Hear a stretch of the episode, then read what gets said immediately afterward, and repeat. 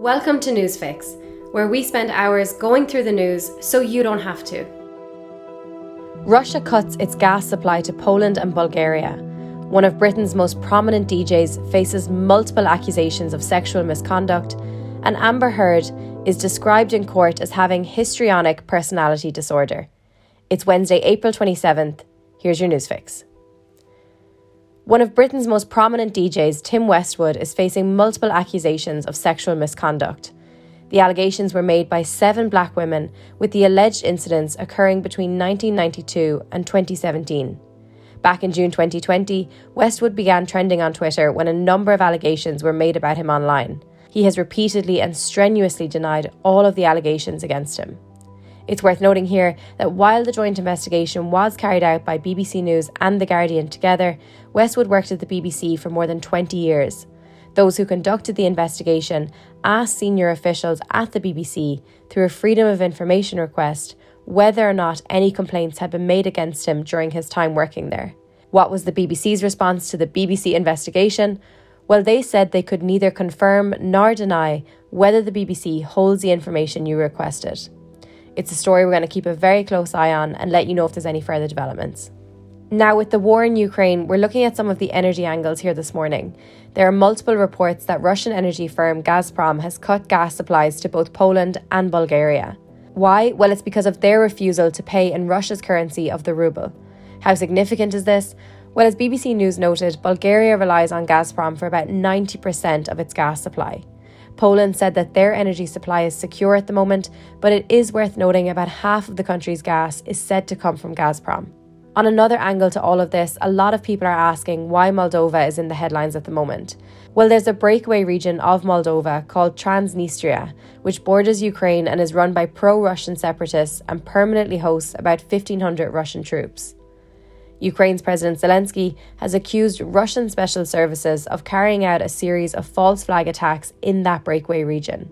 According to The Guardian, Moscow has claimed no responsibility for these attacks and has instead expressed concern over the recent explosions there. The article also said a Russian minister refused to rule out Transnistria being drawn into the war. Moldova's president has said there are some in the breakaway region who are in favour of war with the goal of destabilising the region.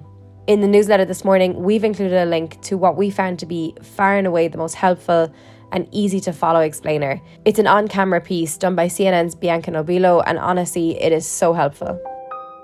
Now, the defamation trial where actor Johnny Depp is suing his ex wife Amber Heard for $50 million is ongoing. On day nine of the trial, a clinical and forensic psychologist said Heard has histrionic personality disorder.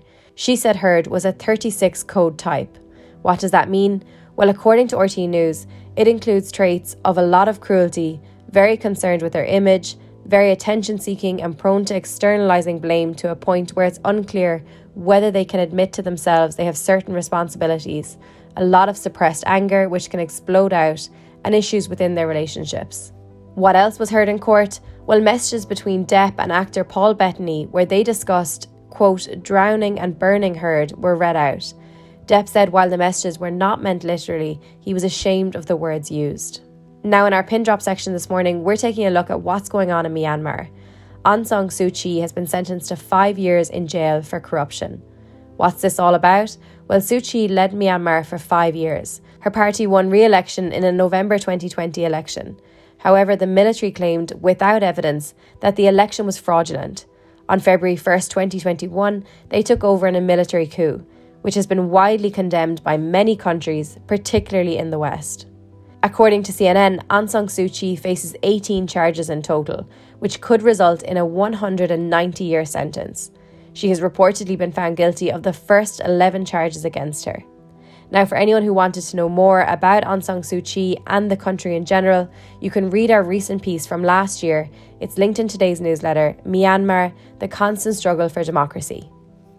Now, today marks Freedom Day in South Africa, marking the date when Nelson Mandela was elected president in 1994. Today also marks King's Day in the Netherlands, where the monarch's birthday is celebrated with a lot of people wearing orange. And lastly, something we're definitely watching out for a new documentary exploring the mystery surrounding the death of Marilyn Monroe in 1962 releases on Netflix today. Marilyn, whose real name was Norma Jean Mortensen, was a Hollywood icon and blonde bombshell. As the New York Times wrote the day after her death, Monroe's fame was, quote, greater than her contributions as an actress. August 4th of this year will mark 60 years since her death. That's today's fix. Have a great day.